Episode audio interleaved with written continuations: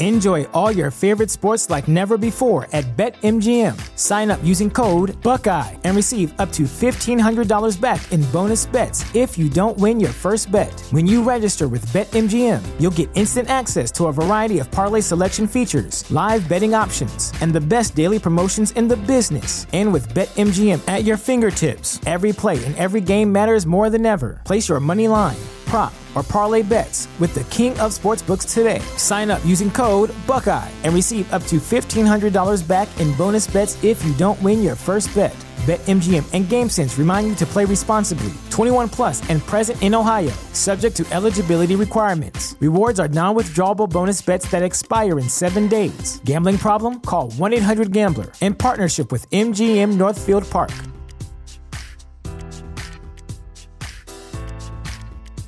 Support for this podcast and the following message come from Corient. Corient provides wealth management services centered around you. They focus on exceeding your expectations and simplifying your life. Corient has been helping high achievers just like you enjoy their lives more fully, preserve their wealth, and provide for the people, causes, and communities they care about. As one of the largest integrated fee only registered investment advisors in the U.S., Corient has deeply experienced teams in 23 strategic locations. Corient has extensive knowledge spanning the full spectrum of planning, investing, lending, and money management disciplines. Leverage Corient's exclusive network of experts to craft custom solutions designed to help you reach your financial goals, no matter how complex they may be. Real wealth requires real solutions. For more information, connect with a wealth advisor today at corient.com. That's C O R I E N T.com. Corient.com.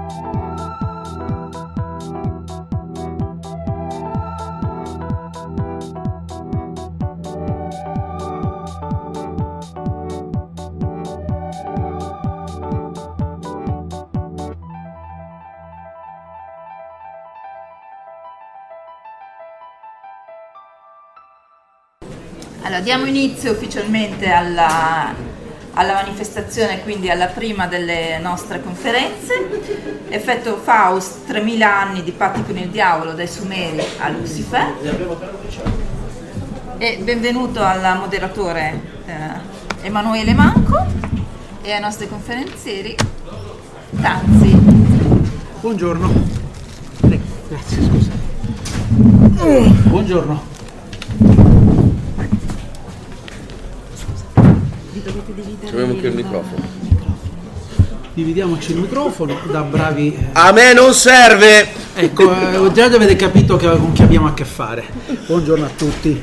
Eh, come dicevo appunto, Emanuele Manco, Luca D'Arenzi, Chiara Crosignani. Qui si parla di diavoli, anche se l'orario è po- forse poco consono probabilmente, perché ancora c'è tanta di quella luce, però si nascondono tra noi. è Infatti che ci fa qui tutta sta gente a quest'ora della mat- del mattino? Perché non siete a fare colazione? È sabato mattina, qua? siamo a Milano, eh, però incredibilmente eh, oh, tu- tutti appassionati di fantascienza, fantastico, horror, Ma c'è pure eh, questo? demoni. No, questo è per eh, il nostro amico di, di eh, Fantascientificast, il podcast, che poi manderà nello- in internet le nostre cazzate, eh, il Ma nostro perché era sproloquio, il nostro discorso serio, che cose che diremo. Buongiorno, quindi 3000 anni di patti col diavolo. eh, niente, qua abbiamo due persone che di Vediamo. fantastico, mh, insomma, aspirano a viverci, aspirano a crescere, aspirano a infilarsi in mezzo, ehm, ci vivono, lo respirano, non, so, non saprei come dire proprio, sono permeati eh, qua di fantastico, ci, ci proviamo. Ci pagano per farlo. Eh. Eh, alcuni, alcuni- alcuni vengono pagati, altri meno. Eh, io vengo pagato per affrontare altri Daimon eh, nella mia vita e, e di cui magari parleremo un, un, un giorno. Pandora. Più o meno.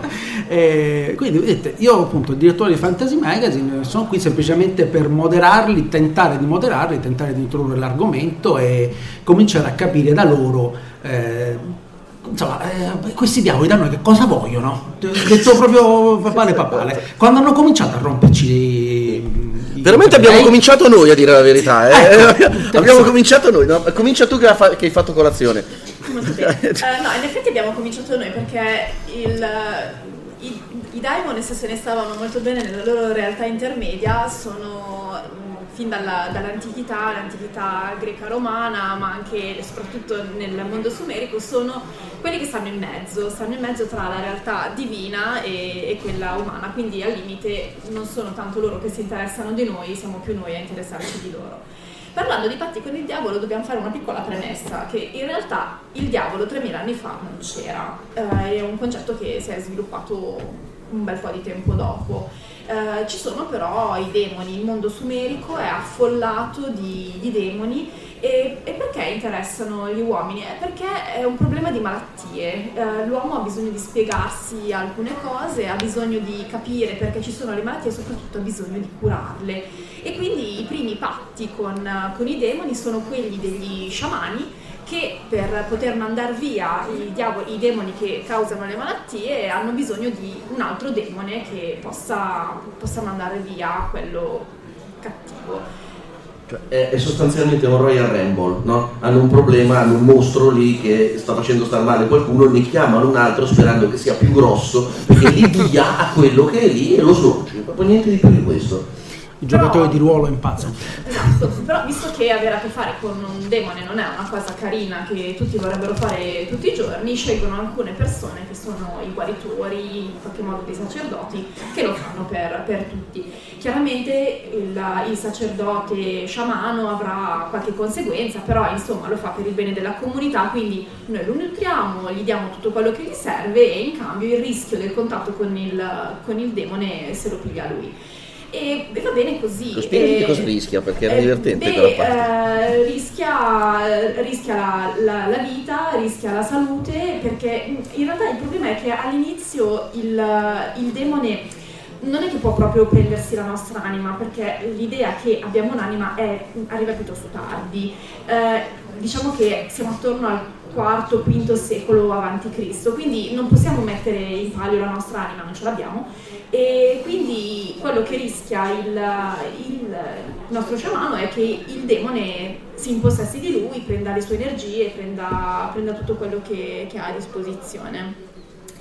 E quindi soltanto in un secondo momento cominciamo ad avere dei, dei demoni che diventano veramente cattivi, ma perché questo succeda ci deve essere un passaggio intermedio. Eh, e questo passaggio intermedio è che la malattia comincia a essere vista come eh, un segno di una mancanza spirituale. Non sono ammalato perché mi è capitato di sfortuna che un demone sia impossessato di me, sono ammalato perché evidentemente qualcuno mi sta punendo, perché mi sono comportato male.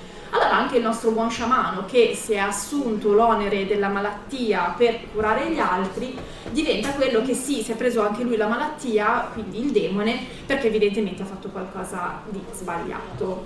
E questo è il passaggio della demonologia sumerica che poi arriva un po' mediata da varie forme nel, nel mondo ebraico e qui abbiamo un'esplosione di informazioni non tanto perché eh, al, al mondo ebraico interessino di più i demoni rispetto agli altri ma perché abbiamo più fonti scritte e scritte in maniera più chiara.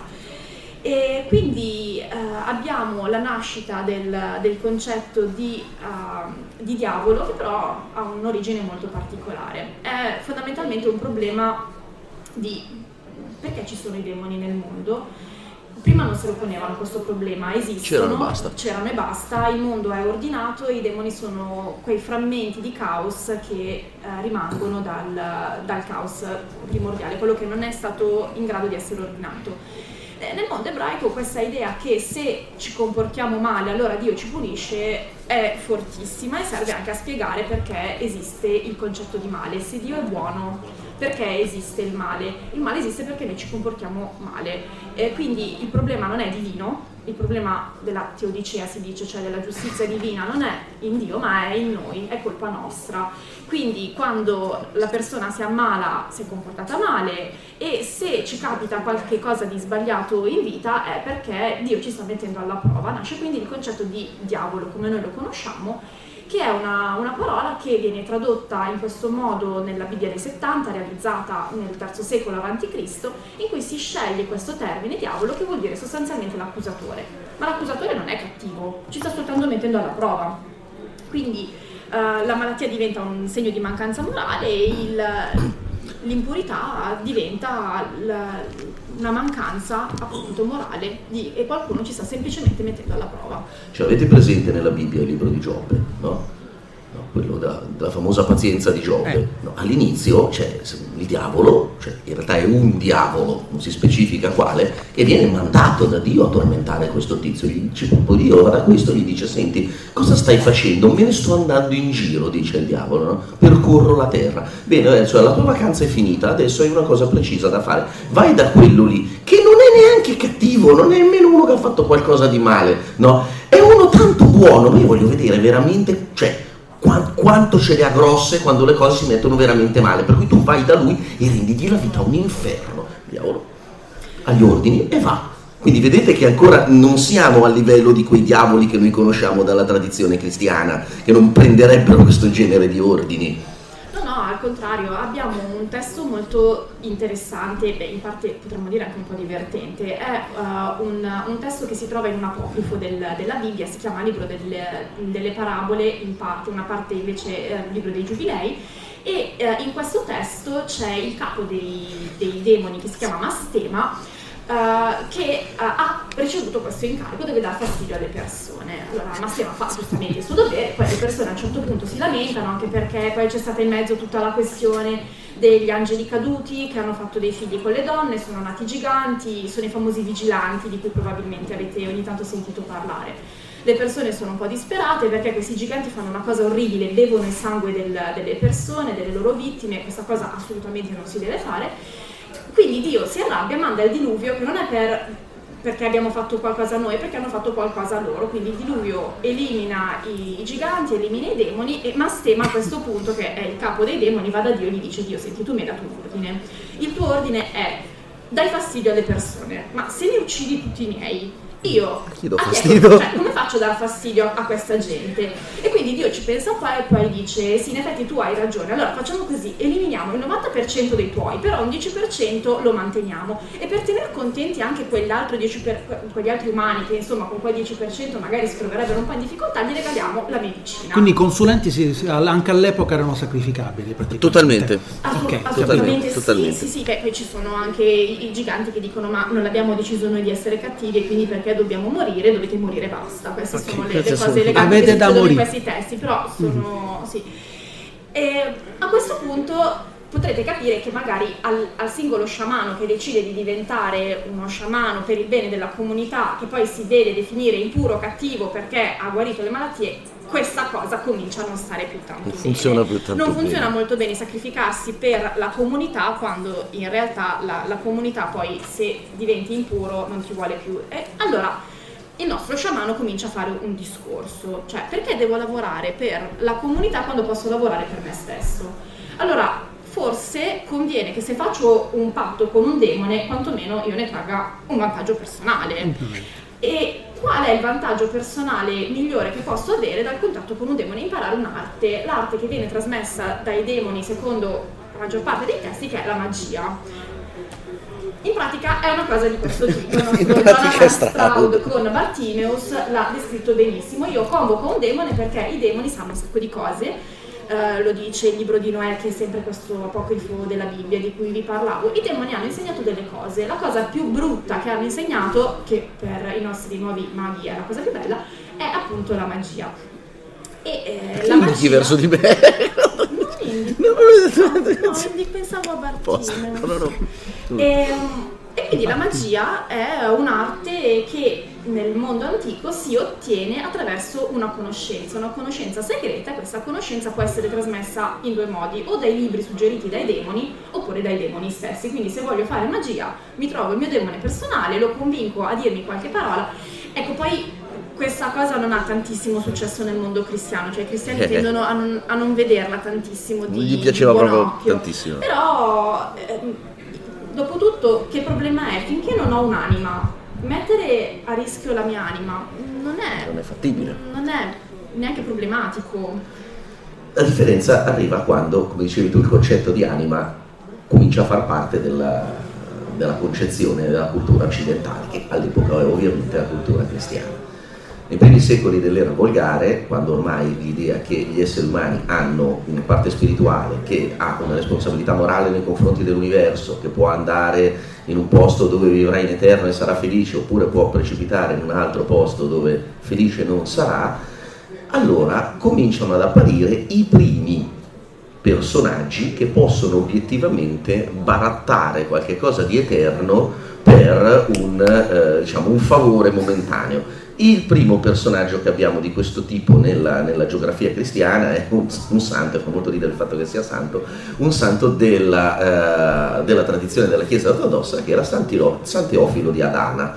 Teofilo di Adana è il primo Faust della storia, parliamo del IV secolo, personaggio leggendario, ma magari ispirato all'esistenza di qualche vescovo vestito veramente a quell'epoca, ma questo non ha molta importanza. Teofilo di Adana era semplicemente un, eh, un prete che si aspettava di diventare vescovo della sua città.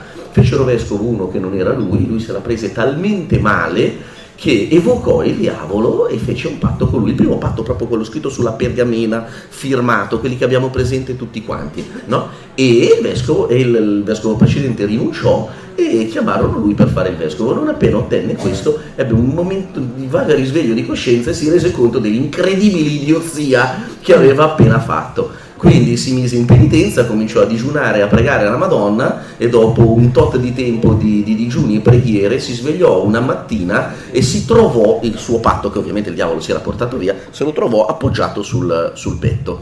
Eh, lo prese e lo gettò nel fuoco, cosa che chiunque di noi sensatamente avrebbe fatto, il che è anche l'origine della, della leggenda per la quale se possiedi il tuo patto puoi sempre scioglierlo perché se distruggi la parte fisica del patto il patto smette di esistere, che poi è la ragione per la quale il diavolo di solito se lo porta via, no? Eh, e, di solito a te non ritorna, a meno che non avvengano favoritismi dall'alto, come in questo caso, e come nel caso del Faust, poi più, del Faust più famoso.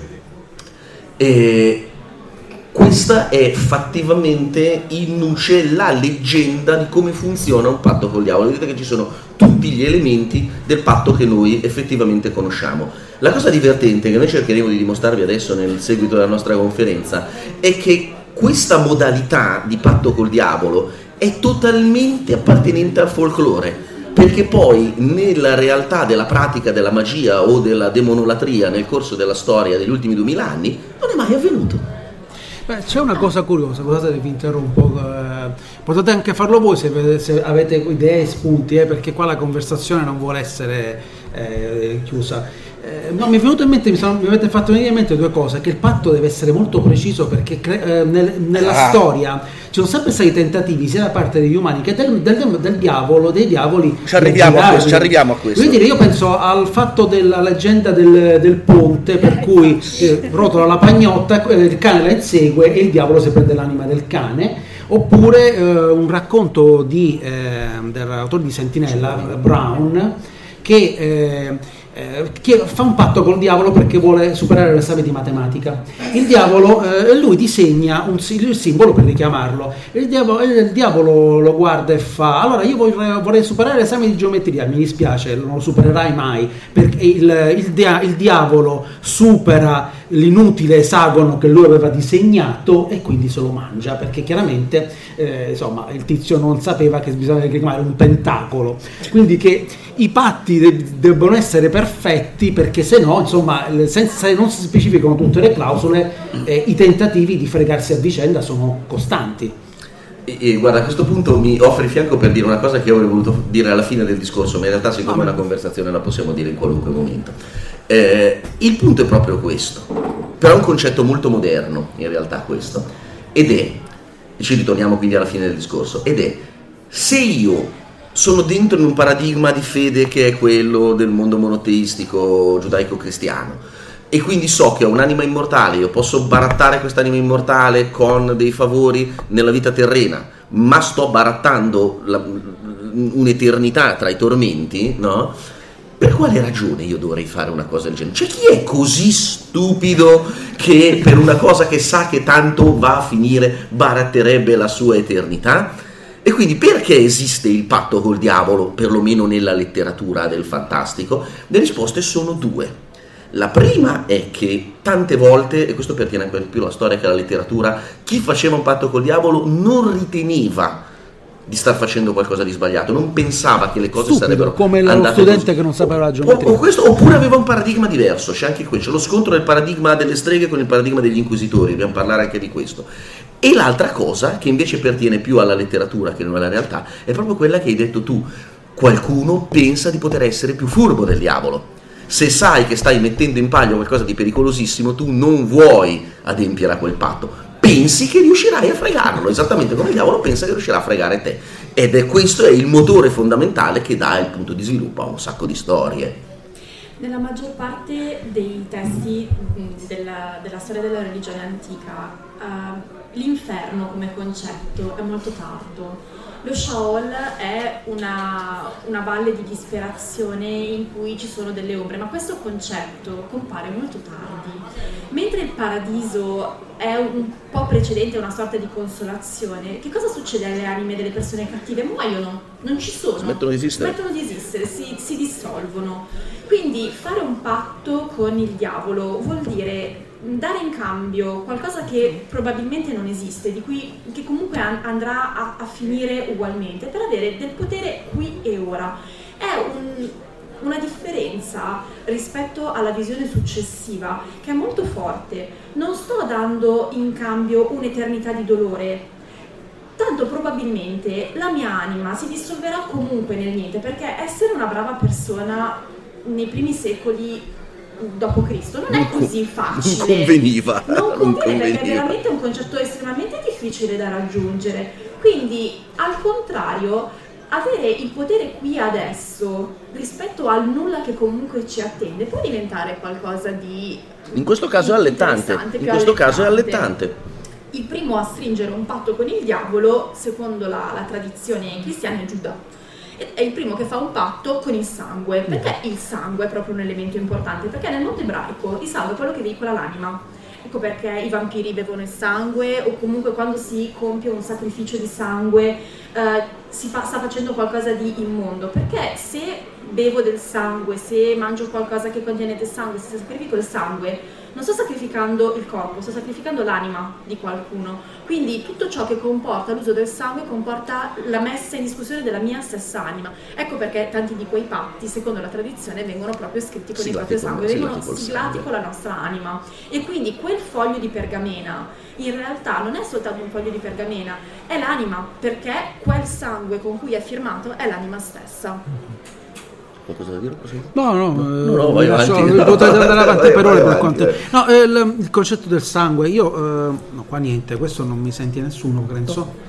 Eh, no, il, ehm, il concetto del, del patto, eh, appunto, mi ha sempre incuriosito proprio per questo fatto, questo continuo rincorsi, questo continuo mettersi in discussione apparente, ma è un po' il patto, è anche il, il segreto della truffa, no? Il truffato è quello che è convinto di essere un truffatore il più delle volte. E, e quindi un po' il paradigma è sempre quello che torna laico, cristiano, eh, in qualunque religione, in qualunque mondo narrativo, in qualunque situazione. Alla fine tu se patteggi con il diavolo stai patteggiando con l'ingannatore per eccellenza, lo sai che è una gara tra vari. Tu speri semplicemente di poter essere più furbo di lui. Oppure, come dicevo prima, oppure non credi in quel tipo di paradigma. E qui mi spiego, ormai siamo arrivati in epoca cristiana, quindi possiamo anche passare dall'antichità al Medioevo, no? Eh, nel Medioevo, anche se in realtà è una roba successa più nel Rinascimento che non nel Medioevo, a fare nel, nel nostro immaginario collettivo il patto col diavolo erano le streghe e gli stregoni, c'erano anche gli stregoni maschi, eh, erano soltanto un pochino di meno a livello numerico. Eh, che- in che cosa consisteva il patto col diavolo che facevano le streghe? È una bella domanda, nel senso che consisteva in due cose diverse, una che troviamo nei verbali degli inquisitori e una che era quella che avveniva realmente nella vita, nella, nella, vita queste, nella, vita, di queste, persone. Tutte le volte che noi leggiamo, questa è una cosa che si sa, tutte le volte che noi leggiamo i verbali di un processo per stregoneria, dobbiamo renderci conto che quelle cose che noi leggiamo come ehm, trascrizione delle parole dell'imputato non sono trascrizione delle parole dell'imputato, sono trascrizione delle parole degli inquisitori che scrivevano tu ammetti di aver fatto questa, questa quest'altra cosa, l'imputato faceva di sì con la testa perché di solito in quel momento non riusciva a parlare essendo che veniva da una sessione di tortura e, e quindi gli inquisitori firmavano sì sì l'imputato afferma di aver fatto tutte queste cose, ma non erano parole sue, eh, intendiamoci, erano parole, erano parole degli inquisitori, quindi il, le fonti inquisitoriali vanno sempre vagliate con molta attenzione quando si vuole capire che cosa effettivamente facessero le persone che erano appena scese dal cavalletto. Eh, se comunque noi esaminiamo in maniera eh, obiettiva le fonti che abbiamo, vediamo che queste streghe, continuiamo a usare il termine generico indicando solo le streghe donne, anche se ripeto ancora una volta c'erano anche gli stregoni uomini, che cosa facevano queste streghe? Queste streghe incontravano, di solito perché venivano messe in contatto da altre persone, da altre streghe, venivano iniziate da altre streghe, incontravano queste figure che loro identificavano come dei demoni, o come degli spiriti, in realtà era molto più generica la cosa, no? che gli proponevano un patto per avere tutta una serie di vantaggi nella vita, nella vita di tutti i giorni che andavano dall'imparare la magia a cose molto più banali, molto più ehm, che parlano molto di più di quelle erano le difficoltà della vita di queste persone, tipo superare l'inverno, avere abbastanza cibo per superare l'inverno, no? ammalarsi, ma non troppo, neanche non ammalarsi, quello era utopistico, neanche il diavolo potevano infatti ammalare nel Medioevo, però era non ammalarti troppo, ammalarti ma venirne fuori, no? erano questi i livelli delle cose per cui le streghe patteggiavano, poi sì, anche il potere di maledire il campo del vicino perché ti stava sulle balle o cose di questo tipo in cambio chiedevano, queste entità, chiedevano dei favori. Fai questa o fai quest'altra cosa. Alla peggio dammi del sangue, sacrifica degli animali. Come potete vedere, il paradigma di un meccanismo del genere è ancora molto pagano assomigliano ancora molto ai patti che si facevano con gli spiriti, cioè in realtà eh, sono ancora uguali gli spiriti, gli spiriti sumeri di 1500, di 1500, anni prima, no? Era uno scambio, un do des. Eh, l'idea che tu stessi vendendo la tua anima era implicita nella mente degli inquisitori, non in quella delle streghe. Tra l'altro uh, il Dout Des come modalità religiosa è anche quella che era più diffusa nel mondo romano. I romani avevano questa idea molto mercantilizia, diciamo, del, della religiosità. Quindi io faccio un favore a Dio, faccio sacrificio, mi comporto bene e in cambio lui mi fa andare bene le cose. C'è sempre questa idea del mercanteggiare in qualche modo. E eh, l'impero romano ha diffuso questa idea di religiosità moltissimo in, in, Europa, quindi non è strano che sia rimasta, che permanga anche nei secoli successivi. Non è l'unico elemento di religiosità pagana che, che permane nel, nel, Medioevo. E, No, tra l'altro a me eh, è curioso il fatto eh, anche delle contraddizioni delle diverse visioni culturali. No? Voglio dire, eh, il diavolo mercanteggia quando in realtà è colui che, almeno per altre tradizioni, sono quelli che hanno sfidato Dio dicendo oh attenzione noi preferiamo essere, schia- essere invece che schiavi in paradiso eh, comandare all'inferno. Ah, Quindi gente che ha un orgoglio eh, così grande però poi viene a patti con noi minuscoli esseri umani. Ma cioè. uh, questa è un'idea, è, è proprio difficile. Uh, mostrare come il diavolo e i demoni abbiano tantissime sfaccettature quando queste tradizioni cominciano la caduta del, del, diavolo, quella che dà origine alla figura del, del, diavolo, viene vista in 4, 5, 10 modi diversi. C'è quella dei vigilanti, c'è quella... Ma, ma, perché i vigilanti che danno conoscenza sono cattivi? Perché hanno unito due nature. Hanno unito la natura divina con la natura umana e quindi hanno commesso un, un errore eh, potremmo dire sui piani del, dell'essere, hanno unito, hanno mischiato due piani dell'essere. E stanno violando leggi, limiti che erano stati posti perché per le cose quello, restassero separate. È per quello che la conoscenza non doveva essere umana, perché sta su un piano superiore, ma può essere anche la conoscenza dell'agricoltura molto, molto mm-hmm. banalmente. I primi testi che ci parlano del peccato per orgoglio sono delle interpretazioni dei testi di Isaia e di Ezechiele che cominciano ad apparire tra, a cavallo tra il primo e il secondo secolo, soprattutto nel secondo secolo in realtà. Quindi non, le persone comuni non hanno quell'idea del, del diavolo, non, non, la vedono questa, in, in, questo modo, hanno un'idea completamente diversa e quindi può essere davvero una gara di furbizia perché è appunto un mercanteggiare comune che è quello che appartiene forse più al, al sostrato romano che a quello mm-hmm. cristiano, ma che permane molto più facilmente. Eh il punto fondamentale di quello che dicevi tu, appunto, ma come,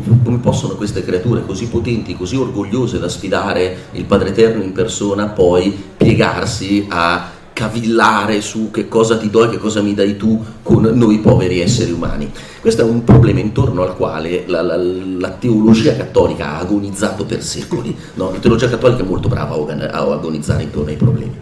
E il fatto è che queste, queste, entità che le streghe incontravano o credevano di incontrare, su questo punto sul quale io non voglio spingermi in questo momento, no, eh, queste entità erano delle forze palesemente, come ci spiegava Chiara prima, erano delle forze del nostro mondo erano delle forze che non stavano sopra di noi, stavano di fianco a noi, no? erano in una realtà leggermente spostata rispetto alla nostra e quindi sì che potevano avere bisogno di noi per un sacco di piccole cazzate, come noi potevamo avere bisogno di loro per un sacco di cose, magari piccole cazzate per noi non erano, ma lo erano per loro, superare l'inverno per noi è una roba importante, magari a loro costava poco e loro avevano più bisogno del nostro aiuto per fare qualcosa di sciocco come bere il sangue, che invece per noi era una roba banale, ma loro da soli non riuscivano a procurarselo, per dire proprio una cosa. Quindi questo è il paradigma della strega.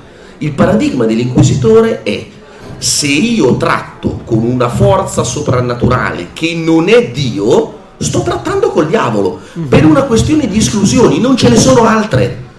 No? Tutto quello che non è di Dio è del diavolo, questo è scritto pure nel Vangelo. No? Quindi queste forze con cui voi trattate sono demoni perché non c'è nient'altro. Quindi chi sapeva, quindi chi per esempio conosceva il modo naturale di guarire una persona trattava per quella visione come un soprannaturale. Si poteva arrivare a credere questo. Ci sono tantissimi testi anche antichi, già in III secolo, un autore orientale taziano che dice che la medicina è un'arte demonica, perché non, una conoscenza che viene dal da un intermediario è necessariamente sbagliata perché non devono esistere altri intermediari se non Cristo e eventualmente gli angeli, ma più raramente. Ma molto più di rado. Anzi, di trattare con gli angeli era già pericoloso. Guardate Giovanna d'Arco che trattava con gli angeli, che fine ha fatto. Eh, bisogna anche stare attenti alle forze intermedie in quei Comunque, secoli. Se, se vogliamo osservare eh, chi sono questi personaggi con cui trattiamo, con cui facciamo patti, possiamo cominciare a tirare fuori due esempi dal mondo contemporaneo. Guardiamo Good Omens e mm. Lucifer. Allora, Lucifer fa patti abitualmente, lo fa perché? Beh, un po' perché ci si diverte. E attenzione, non chiede mica l'anima, eh, chiede favori. Esatto, quindi sta ancora usando il vecchio paradigma. E se lo guardiamo invece con Good Omens, Azrafael non è esattamente l'angelo più svelto di comprensione che la letteratura ci abbia mai fornito, quindi è abbastanza facile ingannare dei personaggi di, di questo tipo, se li consideriamo come dei poveri angeli in questo caso o dei poveri diavoli. Pers- persone veramente semplici, diciamo. Mo, mo, Raffaele è molto semplice, sì. Eh, per venire invece all'altro lato della questione, no? io prima ho, ho, ripetuto un paio di volte che non c'erano solo le streghe donne, ma c'erano anche gli stregoni uomini. Eh, senza volerne fare una vera questione di, di, di visione storica, perché non c'era, eh, più dividere la stregoneria in stregoneria maschile e stregoneria femminile, bisognerebbe dividerla in stregoneria popolare e stregoneria culta. No? La cosiddetta stregoneria era quella popolare, quella culta che nel Medioevo veniva più facilmente chiamata negromanzia, anche se la parola ha tutt'altra, tutt'altra, origine nel mondo greco indicava l'arte di evocare i morti, mentre nel, nel Medioevo cristiano indicava la pratica della magia, appunto e basta. Eh, che era invece praticata dalle persone che non avevano imparato da altre persone in genere, ma dai libri, no? dai libri che giravano all'epoca, stiamo parlando del tardo medioevo, più facilmente del Rinascimento, quindi erano persone che sapevano leggere, che non praticavano i loro riti in comunità come invece facevano i praticanti di stregoneria popolare, quindi erano persone che sapevano leggere e che facevano queste cose in solitaria. Cominciate a vedere l'archetipo del dottor Faust, no? uh-huh. che sarebbe venuto eh, pochi secoli dopo, che praticavano queste cose in solitaria e quindi, essendo persone colte, il più delle volte nel Medioevo erano membri del clero. Uh-huh. Il, lo stregone colto medievale, il negromante colto medievale in genere era un prete in genere era un prete, no? Quindi come conciliavano, là del fatto di essere un cattivo prete, visto che trattava con i demoni, come conciliavano loro questa cosa di essere dei, dei sacerdoti di Gesù Cristo con il fatto che trattavano con i demoni? Ancora una volta l'elemento del patto, come noi lo immaginiamo, quello che fa parte della letteratura fantastica, non c'è non c'è, perché questi non vendevano qualche cosa ai demoni quando li evocavano, non gli davano qualche cosa in cambio, tentavano di comandarli. Ah. E tentavano di comandarli, come si fa in Bartimeus, no? Ecco, e tentavano di comandarli usando i nomi divini invocando gli angeli, invocando Gesù Cristo, invocando il nome di Dio, no? diceva in, in, nome di una forza che è più grande di te, caro il mio piccolo demone, ora tu farai quello che ti dico io, non e c'è nessuno scambio. E l'autorità è Salomone, perché è il primo, uh, grande uh, sacerdote, diciamo, in grado di fare questo è nella letteratura Salomone, ma a Salomone questo, uh, questa capacità viene attribuita in fonti che arrivano già al primo secolo d.C., quindi siamo in testi estremamente antichi.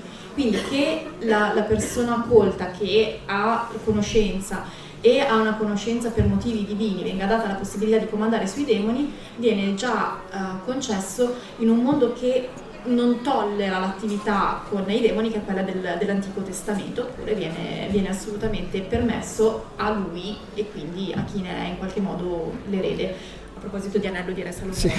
Ma ehm, quello che è curioso è eh, ci sono tradizioni anche più strane, a parte il venire a patto, a patti. Io tempo fa eh, mi, eh, cioè, mi, sono divertito sempre con le leggende anche della mia terra. Ce n'è una eh, legata a un castello in cui ci sono dei, c'è un, eh, un, arco dove ci sono dei diavoli dipinti. Questi diavoli sono uno più piccolo, uno più grande e, e contarli diventa difficile perché non, conti, eh, non contarono mai i conti. Tant'è che un, de, un, detto della mia terra è chi, chi su i diavoli da Zisa per intendere i diavoli quando si perde i conti, quando uno comincia a contare soldi o contare qualcosa, i conti non tornano mai.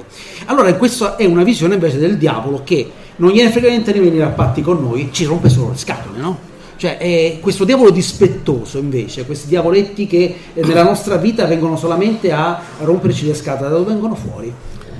E vengono fuori dal fatto che continua a essere un altro modo per intendere quelle forze, quel popolo no? che noi abbiamo sempre immaginato stia di fianco a noi No? Sono le creature fatate delle antiche leggende, sono i jinn delle leggende arabe, no?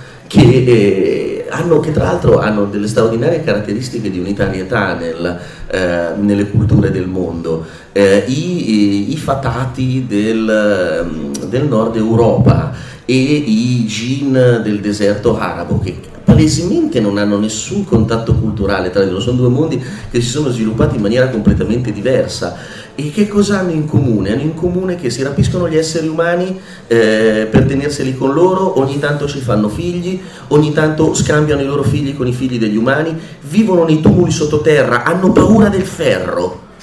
Guarda che sono delle caratteristiche molto precise nel descrivere una, nel descrivere una razza di creature soprannaturali, eppure sono uguali uguali in culture completamente diverse, completamente lontane le une, le une dalle altre e il genere di patto con il quale si tentava di sottomettere queste creature al, ai nostri desideri, io faccio questa cosa per te se tu fai questa per me, però attenzione, il patto è cavilloso, bisogna stare attenti a come si interpreta, non bisogna dimenticarsi di eh, onorare tutti i piccoli, tutti i piccoli dettami, no? queste cose stanno nei racconti di fate come stanno nelle, nelle leggende del, del, del, dei patti col diavolo, è lo stesso materiale che viene reinterpretato secondo un paradigma diverso. Quando arriva il paradigma cristiano, che ha una visione universalistica ben precisa di come vanno le cose, almeno da un certo momento in poi, no, come, ci spiegava, come ci spiegava Chiara, uh, allora a quel punto noi possiamo applicare quel paradigma a quello che ci pare. No? Ci sono queste forze, sono diavoli,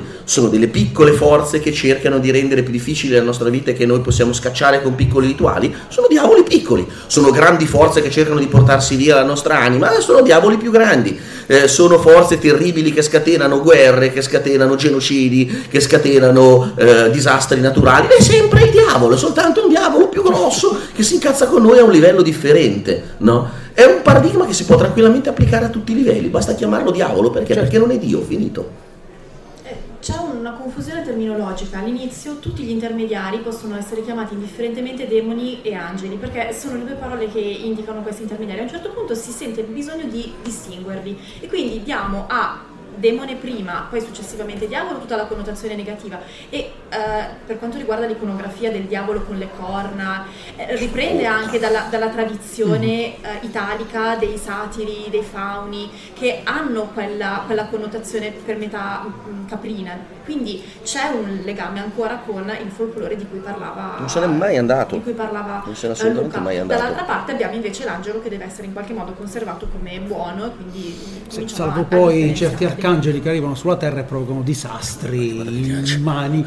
Ricordo gli angeli nella, nella, letteratura dell'Antico Testamento apocrifa e non apocrifa fanno cose orribili che onestamente raramente vediamo fare ai diavoli eh, sterminano popolazioni, ammazzano i bambini, accecano, menomano, diffondono malattie, ne fanno di ogni, assolutamente. E di solito perché gli viene detto di farlo. Eh. Oh, so, c'è un racconto di Ted Chang che si chiama eh, L'inferno e l'essenza di Dio che vi consiglio di leggere sulle conseguenze della vita umana di questi arcangeli che arrivano sulla terra, incuranti, camminano. Sembrano un po', mi ricordano molto anche eh, però mutatis mutandis proprio anche i robot immaginatevi degli enormi robottoni giapponesi solo che, che arri- esatto che, che mi immagino così sarebbe bellissimo vederlo questo racconto rappresentato sullo schermo perché immagino questi, ah, queste ali gigantesche e fuoco, fiamme appunto ce- ce- cecità, menomazioni si trascinano tutto, di tutto quando arrivano sulla Terra. Eh, ma per fare cosa non si sa, se ne fottono, ho detto praticamente di noi e di quello che siamo. Eh, però noi ci giochiamo anche, per esempio, molte volte abbiamo, eh, ci immaginiamo che il figlio, di, il figlio, di, il figlio di, del diavolo venga a interessarsi da noi, no? per esempio c'è eh, ci sono un sacco di fumetti che eh, hanno trattato questo tema, anche una serie, pare Lucifer, che ha trattato... Ma anche questo, perché il figlio eh, e non lui, e non il capo, secondo voi? Perché è una figura intermedia. Perché um, c'è bisogno di un, inter- di un intermediario. Noi uh, abbiamo... Un, la nostra realtà, secondo questo tipo di religiosità, è doppia. Abbiamo due uh, realtà che hanno un livello di essere diverso devi avere un legame con la nostra per poterti interessare a noi, altrimenti stai in una parte che è completamente altra, quindi non te ne frega niente di quello che sta sotto. Tra l'altro la nostra, in tutti i testi che hanno qualche elemento di demonologia, è quella inferiore, è quella che nessuno vuole, è lo scarto dello scarto. Ma dobbiamo proprio interessarci di questo scarto, ma no. A meno che appunto non si venga costretti, no? a meno che non si venga trascinati giù per, su per qualche ragione. Eh, il punto fondamentale del discorso che noi stiamo cercando di mettere in piedi è che il patto con il diavolo, così come noi ce lo abbiamo presente, quello con la firma col sangue, la pergamena, la vendita dell'anima, eccetera, è una cosa che pertiene totalmente alla letteratura. Perché nessun mago sano di mente avrebbe fatto una cosa del genere sapendo quello che stava facendo, no? Il paradigma con il quale tutti i praticanti di magia hanno sempre lavorato, fin dall'antichità più remota, ma ancora nel, ma ancora nel Medioevo, nel Rinascimento, e poi se volessimo parlare di magia contemporanea anche oggi, ma lì il discorso sarebbe un pochino diverso perché è cambiato il modo di pensare, no? Eh, è sempre il paradigma con cui stanno lavorando questi maghi, è sempre quel paradigma lì di scambio, il paradigma del io ti faccio un favore, tu farai un favore a me, no? Eh, che è uguale, come diceva, come diceva, Chiara, a come avveniva il culto degli dei nell'antica Roma, come avveniva il culto degli dei in un sacco di tradizioni diverse. Non so quanti di voi sappiano esattamente come funziona una religione come il voodoo. No? Il voodoo ha avuto una terrificante pubblicistica da parte del, del, cinema e della letteratura, al punto che tutte le volte che a me, che di voodoo mi intendo abbastanza, mi capita di parlare di voodoo con la gente, la gente o si terrorizza, oppure la prima domanda che mi fa è ma il voodoo serve solo per fare del male. Piacerebbe sapere quei milioni di persone che lo praticano come una religione nel mondo cosa penserebbero se gli venisse detto che quello che fanno loro serve solo per fare del male. No? La, che, cos- che, cos'è realmente una, una, una, religione magica come il voodoo? È una religione di scambio. Tu dai delle cose agli spiriti e gli spiriti fanno delle cose per te. Punto. Non c'è un concetto di moralità. Ti cercherai uno spirito poco gentile se vuoi fare qualcosa di poco gentile a qualcuno e gli offrirai in cambio cose poco gentili. Alla stessa maniera, se vuoi aiutare una persona che sta male, ti cercherai uno spirito che serve per aiutare le persone che stanno male e gli darai in cambio cose carine. No? La dinamica è assolutamente sempre quella, è una dinamica di scambio. Il patto con il diavolo della tradizione letteraria non è una dinamica di scambio sensata.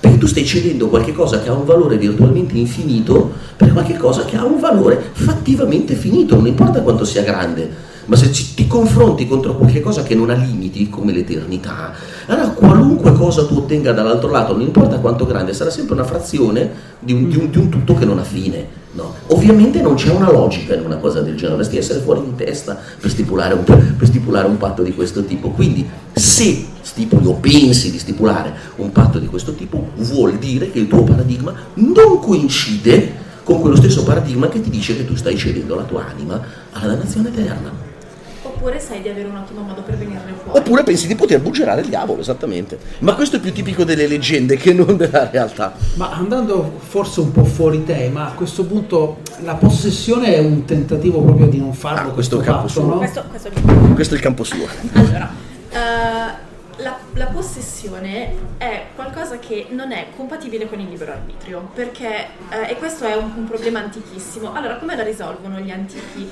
Uh, San Paolo dice che l'uomo può essere posseduto da due spiriti, uno del bene e uno del male, che sono incompatibili l'uno con l'altro. Per far entrare lo spirito. Questa è la prima visione dell'angioletto e del diavoletto sulle esatto, nostre spalle. Sì, che abbiamo po- Tom e Jerry, sì, esatto, no? assolutamente, è nata lì. Uh, quindi ci sono. Quello che noi possiamo fare è fare in modo che rimanga l'angioletto quello buono, in modo che non arrivi il demoniaco quello cattivo. Per fare questo dobbiamo fortificare la parte, la parte buona, ma sostanzialmente l'idea che domina, soprattutto nel periodo in cui la possessione demoniaca era, più, era vista come una minaccia, che è quello, mh, il periodo tra il primo e il quarto secolo d.C., eh, l'idea è che Uh, se io non faccio entrare il, il, diavolo o il demone in questo caso, allora sono a posto. Um, questa idea si stabilizza soprattutto con Sant'Agostino. È Sant'Agostino che dice che non è il diavolo o il demone che mi ha fatto fare cose, ma sono io che, che ho scelto di fare cose. Perché ci si rende conto, a partire principalmente dal III secolo, che o c'è il libero arbitrio o c'è la possessione demoniaca. Questo come e quindi quel motivo per cui insomma vengono da noi anche in questa maniera, ma non è anche per provare un po' di sensazioni, di fisicità. Allora sì, l'idea, eh. l'idea di base è esattamente quella. Nella tradizione ebraica il, il, demone è il gigante disincarnato. Come vi raccontavo prima nel libro dei vigilanti si dice che Dio ha mandato il diluvio per... Uh, eliminare questi giganti che erano troppo affamati e bevevano perfino il sangue. Allora Dio manda il diluvio, il corpo dei giganti muore, ma i giganti hanno anche una metà umana e questa metà umana è l'anima che rimane in qualche modo nel mondo, Indietro. però è disincarnata, vuole tanto avere una, un corpo di nuovo per provare le sensazioni, la cosa più simile al, al, suo vecchio corpo che ha a disposizione è il corpo umano e quindi cerca di entrare in un corpo umano perché gli hanno tolto il suo. Poverini da un certo punto di vista, cioè ci spiace, non, non è che deciso loro, però questa è l'origine del, del demone, cerca gli uomini e non gli altri animali o altri luoghi perché eh, geneticamente più vicini metà patrimonio genetico in comune. In comune.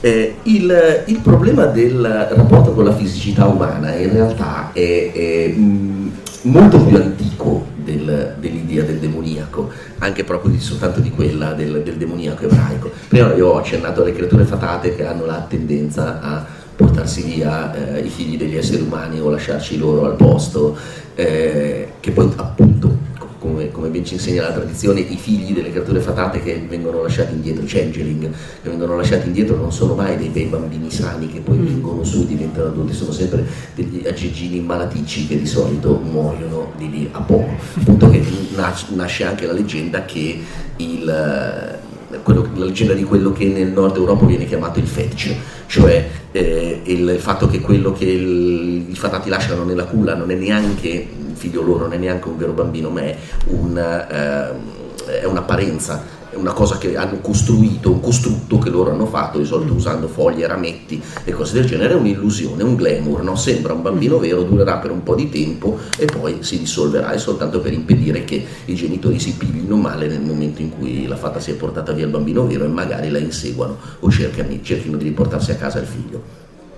Oppure alla stessa maniera i fatati, come i demoni, ci fanno figli con gli esseri umani, no? fanno figli eh, dotati di una natura intermedia perché tutto questo interesse da parte delle creature del, del mondo altro per il nostro apparato riproduttivo? No? Per, per, quale ragione, per, quale ragione, sono così interessati al nostro apparato riproduttivo? Lo chiedeva anche Alan Rickman quando faceva Metatron in Dogma, no? Ma perché voi esseri umani siete sempre interessati? Voi siete interessati, pensate che tutti siamo sempre interessati ai vostri genitali, no? Eh, eh, uh, il, le leggende hanno sempre cercato di dare una spiegazione a questa cosa ed è divertente che si sforzino di dire una spiegazione a questa cosa come se la cosa in se stessa fosse un fatto assodato. È come se questa cosa fosse già presa per assunto, no? E quindi poi bisogna dare delle spiegazioni. Una è quella che dava, che dava, Chiara, che dava Chiara, prima, un'altra che è più tradizionale del, delle creature fatate, ma alla fine vedete che stiamo sempre parlando delle stesse cose, per questo che mi permetto anche di andare, tra virgolette, fuori tema, perché fuori tema non è quella più tradizionale delle, delle creature fatate è che ehm, sono un popolo poco fertile. No? e quindi hanno bisogno del, del nostro patrimonio genetico per, per, poter, per, potersi mantenere sulla breccia. Eh, sono un popolo poco fertile perché sono un popolo più antico della, della, razza umana, sono una razza morente, una razza che sta arrivando alla fine del suo ciclo vitale nel, nel corso delle ere, delle ere cosmiche, no?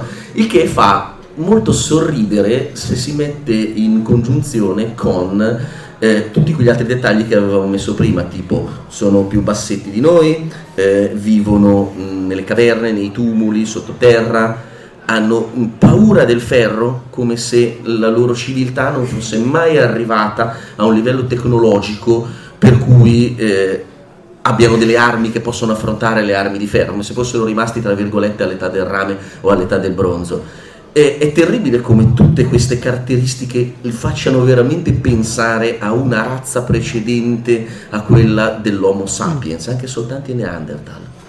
Quindi rischiamo che mettano un paletto di ghiaccio nel cuore di qualcuno per farlo diventare un, un ghiacciolino con gli occhi azzurri. Questo rischio ce l'abbiamo sempre, tutte le volte che apriamo la nostra vita al contatto con queste forze esterne. Mi hanno fatto cenno che ci sono 10 minuti, quindi... Domande! Ecco, fermo un attimo i nostri due e sono curioso. Ecco, vediamo una prima curiosità. Volevo solo dire una curiosità e poi fare una domanda. Eh, il racconto che lei ha citato, cioè l'inferno l'assenza di Dio, è quello di Terciano. Esatto. Italiano, infatti, No, volevo fare questa domanda. Eh, mi sembra, almeno nella mia piccola visione, che la raffigura, dal punto di vista iconografico, la raffigurazione del diavolo negli ultimi tempi, pensiamo a Lucifer appunto avete citato David Tennant, sia quella di un bello anche se inquietante, ma questo corrisponde a qualche tradizione antica oppure è un cambiamento moderno?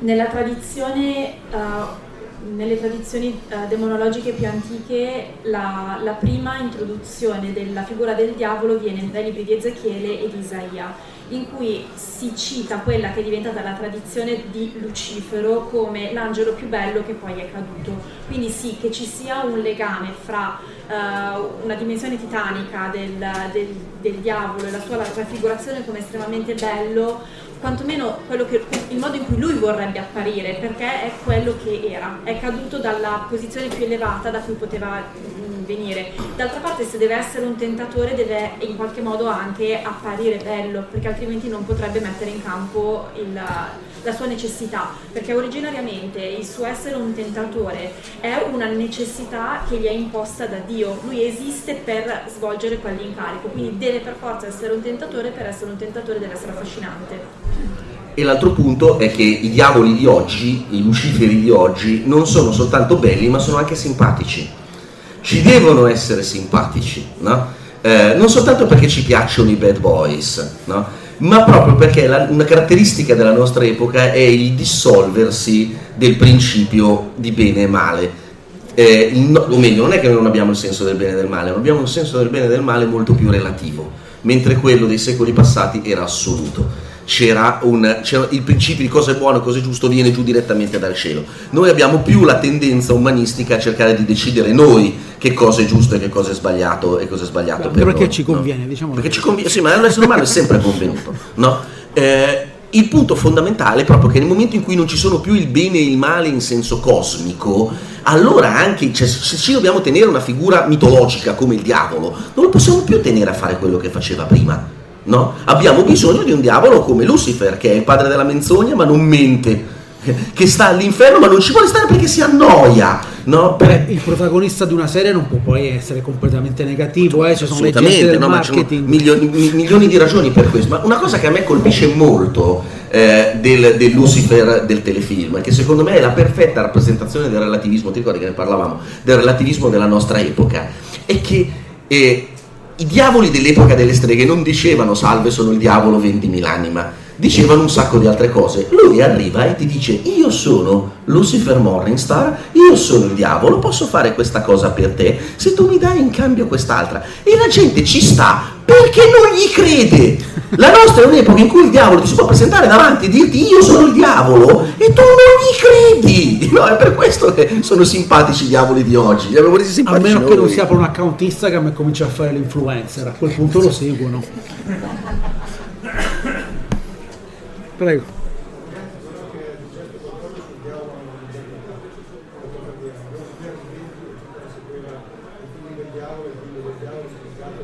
Ok. Ok, allora qui... Abbiamo un altro panel. esatto, qui ci vorrebbero, ci vorrebbero un paio d'ore. Comunque, qui usciamo dalla mitologia o dalla letteratura antica, entriamo nella fenomenologia delle religioni. Eh, anche nella storia, nel momento in cui si va indietro di qualche decennio, però siccome parliamo di contemporaneità la chiamiamo fenomenologia. Eh, è una domanda interessante in realtà perché pone un punto fondamentale, ovvero perché uno che si prende il paradigma cristiano dovrebbe venerare il diavolo? No? Allora, tan- tanto per cominciare, come, come c'era quel bellissimo dialogo che avevano eh, Al Pacino e Keanu Reeves nell'Avvocato del Diavolo, il bellissimo film di una ventina di anni fa, no? in cui eh, Keanu Reeves, che è il figlio del, del diavolo, chiede al diavolo, Al Pacino, nella Bibbia tu perdi. E lui gli risponde, la Bibbia, figlio mio, è una fonte sospetta. No? È una bellissima risposta da avvocato, ma il punto in realtà è proprio questo, questo è il cuore della demonolatria della nostra epoca. Se una persona oggi decide di aderire a una religione satanica, lo fa soltanto per due fondamentali ragioni. La prima è che si tratta di una religione satanica filosofica, come, so, come la Church of Satan di Anton LaVey, che è una delle religioni sataniche più famose al mondo, che però non crede all'esistenza di Satana come a una vera forza. Satana è un simbolo, un simbolo di liberazione da tutti quei mh, condizionamenti che la cultura e le religioni tradizionali ti portano. Ma questi non sono dei satanisti nel senso che venerano il diavolo, non credono all'esistenza di un diavolo personale, no? Eh? Una- sì, sono fondament- agnostici più che atei, comunque sì, è, è una, è una filosofia, è una filosofia, no? Oppure ci sono anche, ci sono anche i satanisti, quelle che si, che le religioni che si chiamerebbero più propriamente luciferiane, non satanistiche, eh, che credono all'esistenza del diavolo come un'entità fattiva reale. Il Tempio di Set di Anton Aquino, per dirne uno, che effettivamente è un fuoriuscito della Church of Satan, con una teologia molto più complessa. Eh, cosa, a cosa credono questi? Credono che sì, il diavolo esista veramente, ma non sia nemico della razza umana. Eh, è il, Pensate alla leggenda della, della- del giardino dell'Eden, no? Arriva il serpente e dice a, a Eva, mangia la mela perché eh, così sarai come Dio. Sembra quasi che gli voglia dare una forma di libertà. Fino a quando voi siete nel giardino dell'Eden non vi potete neanche vestire, ragazzi miei. no? Dio nella Bibbia, nella Genesi, dice se mangerete di questo frutto morirete. Ma non è vero. La maledizione della morte arriva dopo. Il diavolo, il serpente, invece dice se mangerete di questo frutto saprete delle cose che ora non sapete, diventerete come Dio. Curiosamente, e questa lo leggete, cioè prendete la Bibbia e leggetelo, nell'Eden Dio mente e il diavolo dice la verità. È lì nero su bianco. Eh. E infatti questa cosa ha dato origine a tonnellate di riflessione e ne parlavamo l'altro giorno sul, sulle religioni gnostiche, sulle derive gnostiche di alcune. E le religioni, le, esatto, le religioni eh, luciferiane di oggi sono fondamentalmente le religioni gnostiche, no? ritengono che questa entità, che è stata chiamata diavolo dalle, dalle tradizioni successive, eh, sì, non sia buona nel senso in cui noi intendiamo il bene, no? però siamo di nuovo in un concetto di bene e male relativo, è una forza che non vuole il male della razza umana, è una forza che viene a liberarci da tutta una serie di condizionamenti, che questo sia vero o no poi è tutto un altro discorso, no? queste sono convinzioni, sono convinzioni di chi decide di aderire a queste filosofie religiose. E, e lei ha citato anche il, il rock satanico, no? il rock satanico è esattamente la stessa cosa, è un inno alla liberazione è un inno alla fine, del, uh, alla fine del, dei condizionamenti, alla fine dei tabù, alla fine di una società che da un certo momento del XX secolo l'Occidente almeno in parte non ha voluto più. Il diavolo è il simbolo di tutti questi, perché il diavolo alla fine non è nient'altro che il ribelle per eccellenza, è quello che ti dice sì, puoi fumare, sì, puoi bere alcol, sì, puoi fare sesso in maniera promiscua, no, non sei costretto ad andare in chiesa tutte le domeniche. Ed è Lucifer della serie. Ed è il Lucifer della serie. E purtroppo con questo sono costretto a chiudervi perché sennò eh, le domande in un tentacolo ci chiudi eh, più o meno per, perché il tempo era mi aveva fatto 5 minuti forse 10 minuti fa quindi chiudiamo vi ringraziamo e adesso continuiamo con Leonardo Patrignani. Luca Tarenzi Chiara Cosignano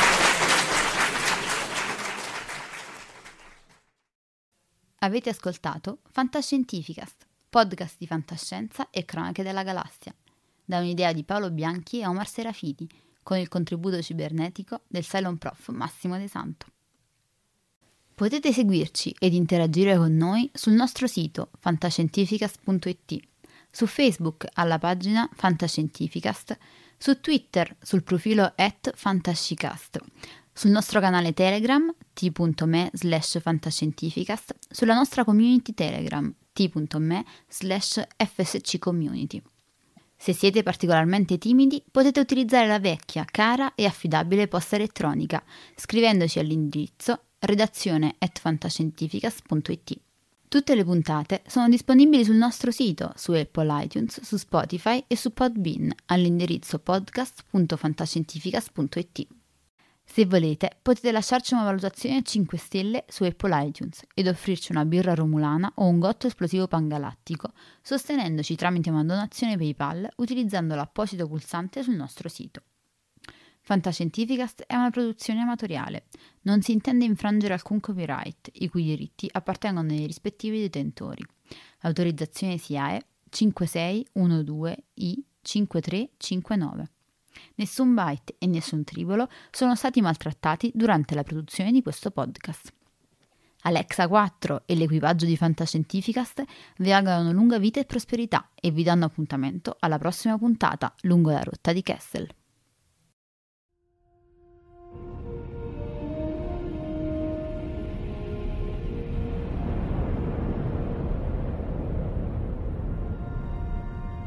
Certo che hanno una gran bella nave.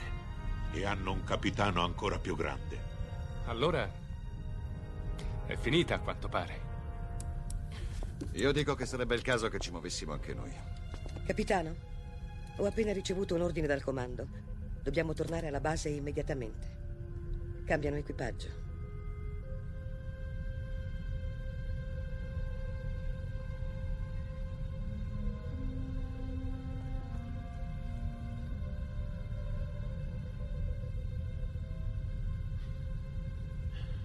Se fossi umano, penso che ora la mia risposta sarebbe andate al diavolo. Se fossi umano.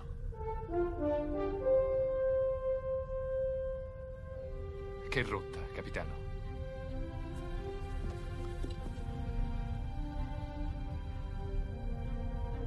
Seconda stella a destra.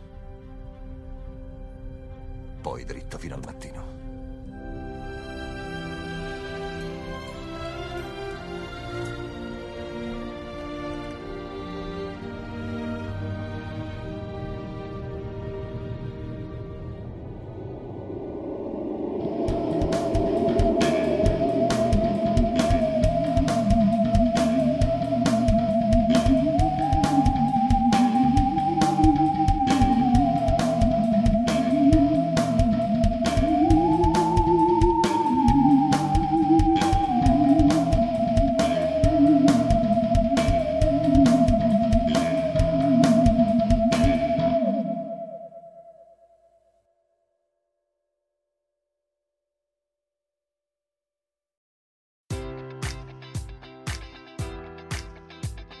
Enjoy all your favorite sports like never before at BetMGM. Sign up using code Buckeye and receive up to $1,500 back in bonus bets if you don't win your first bet. When you register with BetMGM, you'll get instant access to a variety of parlay selection features, live betting options, and the best daily promotions in the business. And with BetMGM at your fingertips, every play and every game matters more than ever. Place your money line prop, or parlay bets with the king of sportsbooks today. Sign up using code Buckeye and receive up to $1,500 back in bonus bets if you don't win your first bet. BetMGM and GameSense remind you to play responsibly. 21 plus and present in Ohio, subject to eligibility requirements. Rewards are non-withdrawable bonus bets that expire in seven days. Gambling problem? Call 1-800-GAMBLER. In partnership with MGM Northfield Park.